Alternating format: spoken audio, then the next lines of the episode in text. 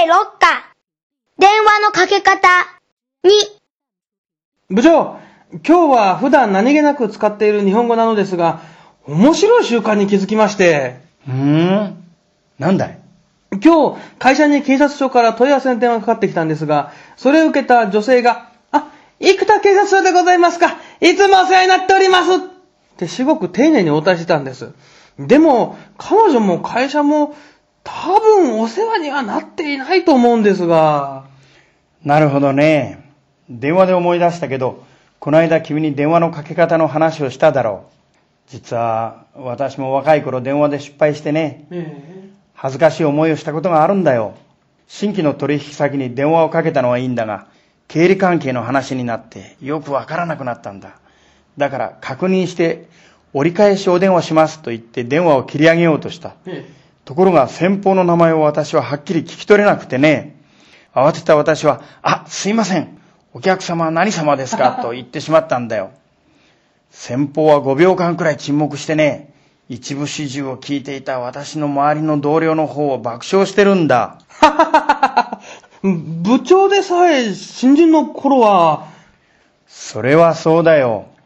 だから電話のやり取りができなくては一人前にならんとも言われてるだろう。あたとえ便利な言い回しでも、相手や場所などをわきまえなければ、笑われたり失礼になったりすることがあるんだ。あこの間部長から出された宿題ですが、調べてきたかねはいもう地引きと首引き、社内のあちらこちらで聞きました。それは首相な心がけだ。ちょっと待ってくれたまえ。うーん、手帳にメモをしておいたのでね、確認しよう。えー、そうだね。えー森本ですが、田畑さんをお願いしますから聞かせてもらおうか。そうですね。会社内であるならば、営業二課の森本です。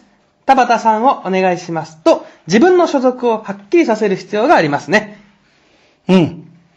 それでは、私の妻からの電話に対する場合の、部長は席を外しておりますわ。それは、部長は席を外していらっしゃいますですね。というのも、取引先などの外部に対しては、おりますと、えー、謙遜語を使いますが、相手が家族だとそれは身内である家族をも含めてしまうから、まずいでしょ？なるほど。では、部長、奥さんからの電話です。はどうだね？部長、ご自宅からお電話です。で、良いのではないでしょうか？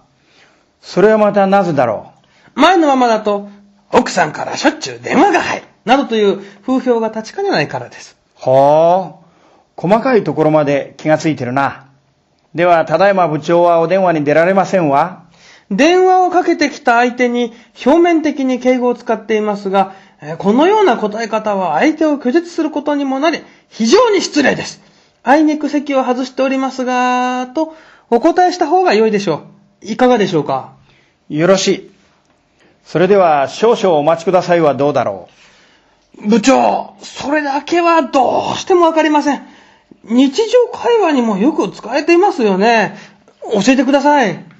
いや、間違いとは言えないんだが、は自分の願望を一方的に相手に押し付ける嫌いがなきにしもあらずだろう。あ、少々お待ちいただけますか？の方がずっと丁寧じゃないなるかほど。